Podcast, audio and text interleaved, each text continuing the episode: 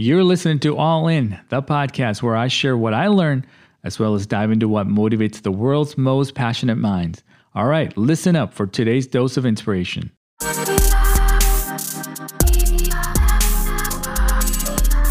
Maybe Al, you can just start by giving me a you know background of you. I've read that you were a mediocre sales rep for 22 years. I was. Would you mind elaborating on that and Yeah, how I you was- were introduced to Sandler?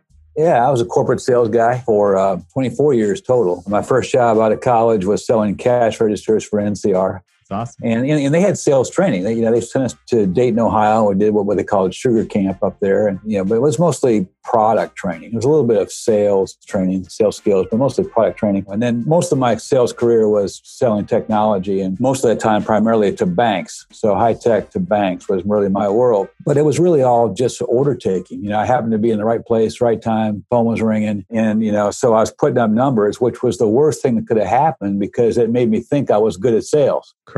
Because I was putting up numbers, but I wasn't good. You know, I really wasn't very good. I was just answering the stupid phone.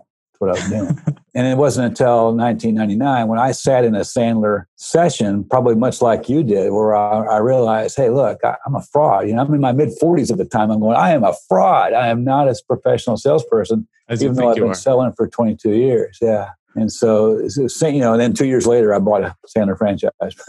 Wow. That was easy. yeah, yeah. Yeah. saw the light. Yeah. And you've been So- doing that for about 18 years, if I'm not mistaken. yeah, yeah. we're getting we're closing in on the end of our 19th year. Yeah. Wow, yeah. that's awesome. So, what's your favorite Sandler rule? Well, I There's got some- probably many. I know. Let's just. Yeah, but number 14 is one that I'd like to talk about today. You know, a prospect who is listening is no prospect at all, and that's just a terrific mindset to have in terms of how you run a sales call. You know, most salespeople talk too much, right? They, you know, in That's fact, the, the joke is, hey, you know. Al's got the gift of gab. He should go into sales, right? That is the joke. But, show it- up but and throw up. Yes. But, but most people who don't, don't understand professional sales actually don't think it's a joke. They think that's the way salespeople are. The people that talk a lot should be in sales. And then, like, I had a boss, one of my first bosses in my sales careers told me that my job was to educate the prospect. You know, so it stuck in my mind that I've got to start educating the prospect from hello, you know, shake the hand and then start educating them. Or certainly, you know, most of us in sales feel like we need to show off our expertise, right? Our knowledge. We need to show that we know what we're doing. We don't want to look like we're, you know, a newbie and not really know what we're doing. So all that stuff tends to contribute to salespeople talking too much. Now, let me say this. There's nothing wrong with salespeople talking. Right. But you got to know when to say what. You know, when in the sales cycle does it make sense to be talking about your stuff, you know, your knowledge, your expertise, your solutions. And, and of course, in Sandler, you know, we, we train our clients to, in the initial parts of the sales cycle, to be getting most of the information coming your way from the prospect. You know, and in fact, we have a rule for that. We call it the 70 30 rule, you know, where the Right. prospect should be talking about two thirds, 70% of the time in the initial conversations so that you get, so you're, and your 30% is mostly questions, right? You're asking them, you know, what is their situation today? What do they wish it would be? You know, how does that affect them personally? And, you know, we, we call that stuff pain, right? So we want to know their pain and we want to know what their budget situation is. Is this project or initiative, is it funded or can, be, can it be funded and at, at what level? And then we want to know how do they go about making these kinds of decisions?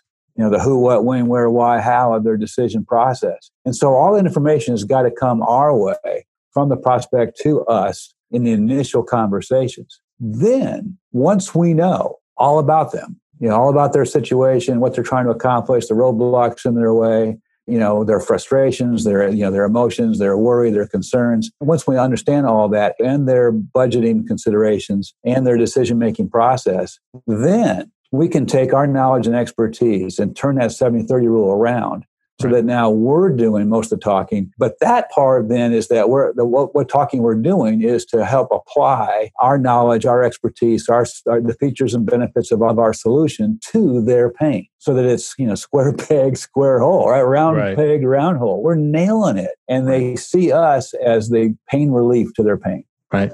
Uh, I think many sales reps still haven't figured that out. And I Oh. happen to be listening to those demos, and Yeah. I'm just like, you haven't asked me a single question. We're about 29 minutes into this, That's it. and we have a 30 you know minute call. So how is this going to work?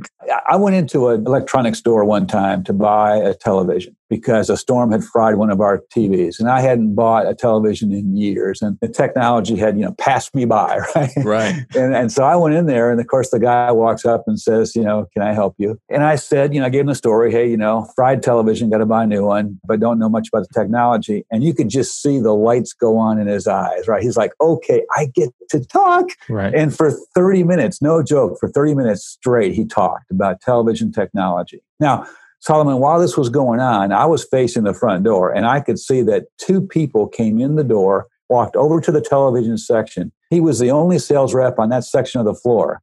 So they had to wait for him to disengage with me, which he wasn't about to do. And they both walked right back out the door. And I saw that going on while he was talking for 30 minutes. And just like you said, he didn't ask me one word, not one word about, or not one question about, you know, what do I like to watch?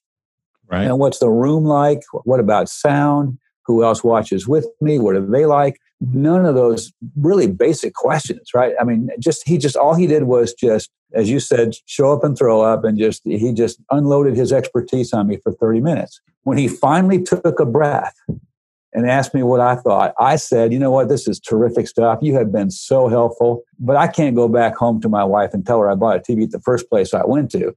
So I'm going to go down the street. I said, but don't worry. I'll be back because you're top of my list. You have been so helpful. Now, he thinks you did a great job.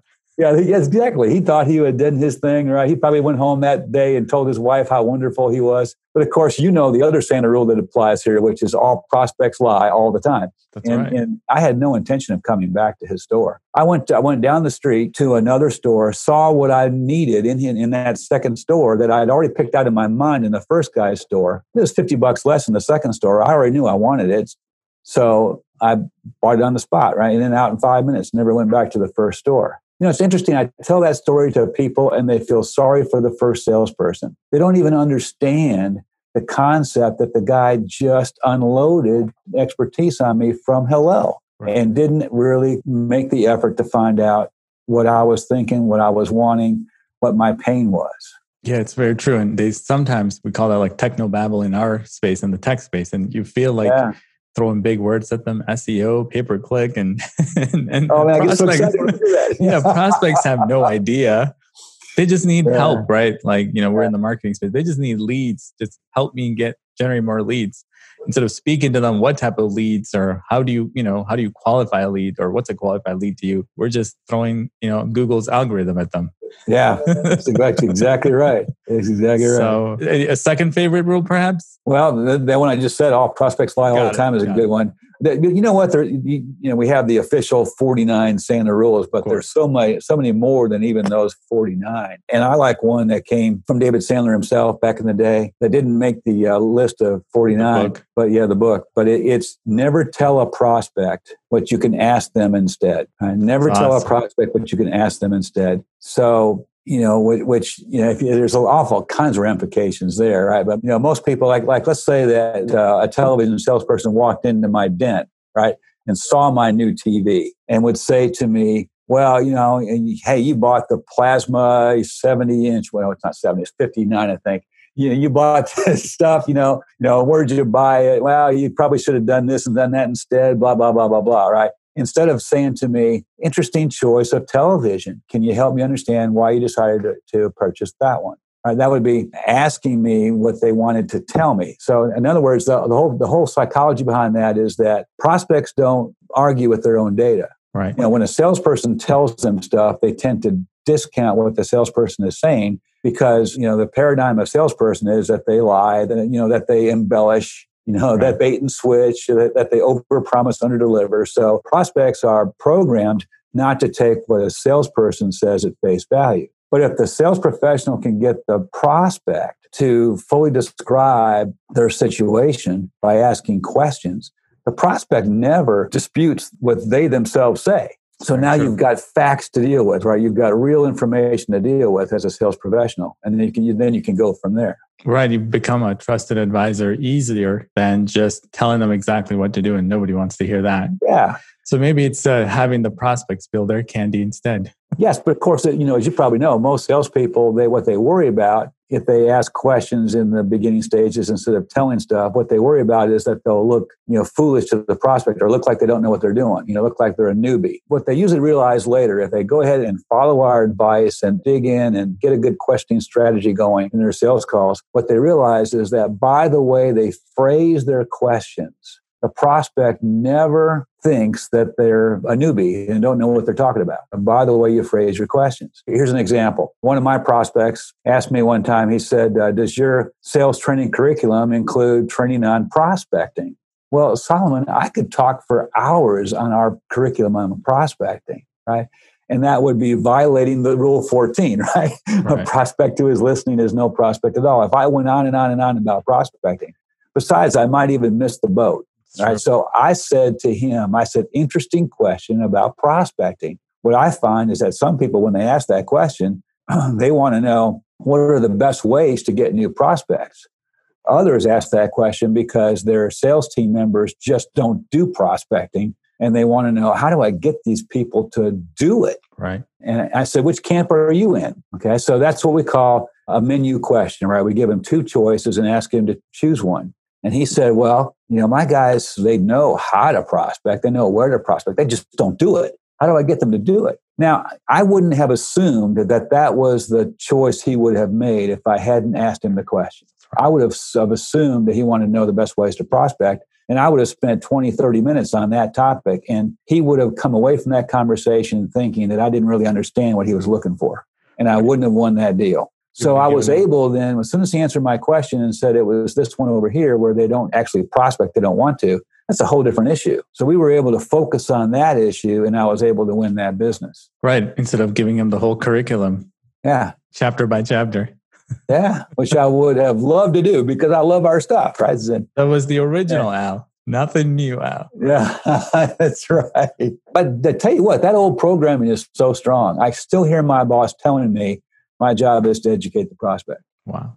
And I hear it from my prospects and, and clients. My clients tell me, they say, Al, we're different. Our industry is different. We have to educate the prospect. We have to show them how we're different. And so I just use my own dog food, right? I just say, well, help me understand why you say that. And I ask them a few more questions. And then pretty soon they come around to realizing, you know what? There's plenty of time to educate them after we know their pain. Let's find out their pain. Great question.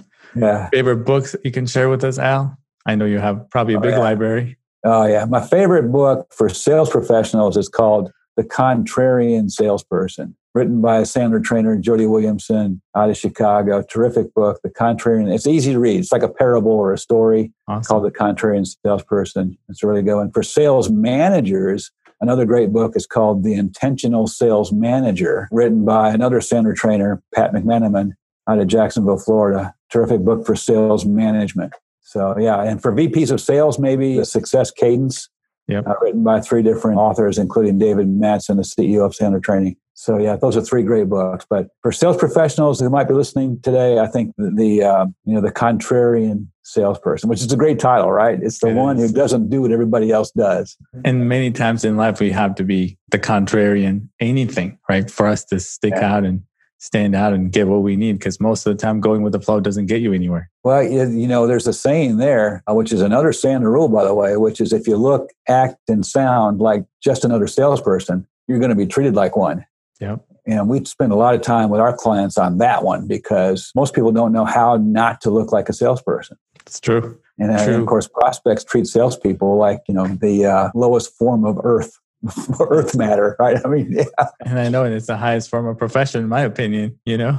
yeah. Well, it's the highest paying profession in the world. That's right. So, per person. So, yeah.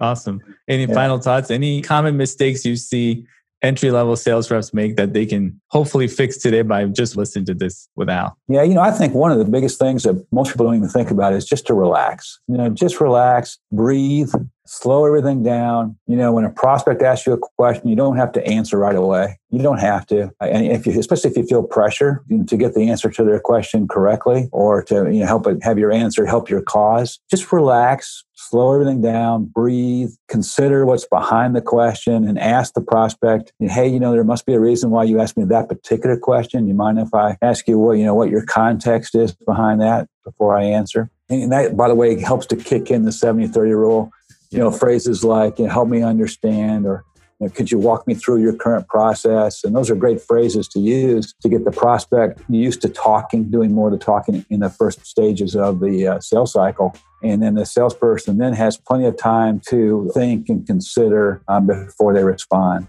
There's a so, reason why we have two years and one mouth right now. Nah, can't be. can't be a reason for that at all. yeah. So that's awesome. Thank you so much yeah. for joining me today. I really appreciate it. I appreciate you having me on, Solomon. I, love talking about this stuff, and I hope it helps your uh, your, your listeners. Thank you so much.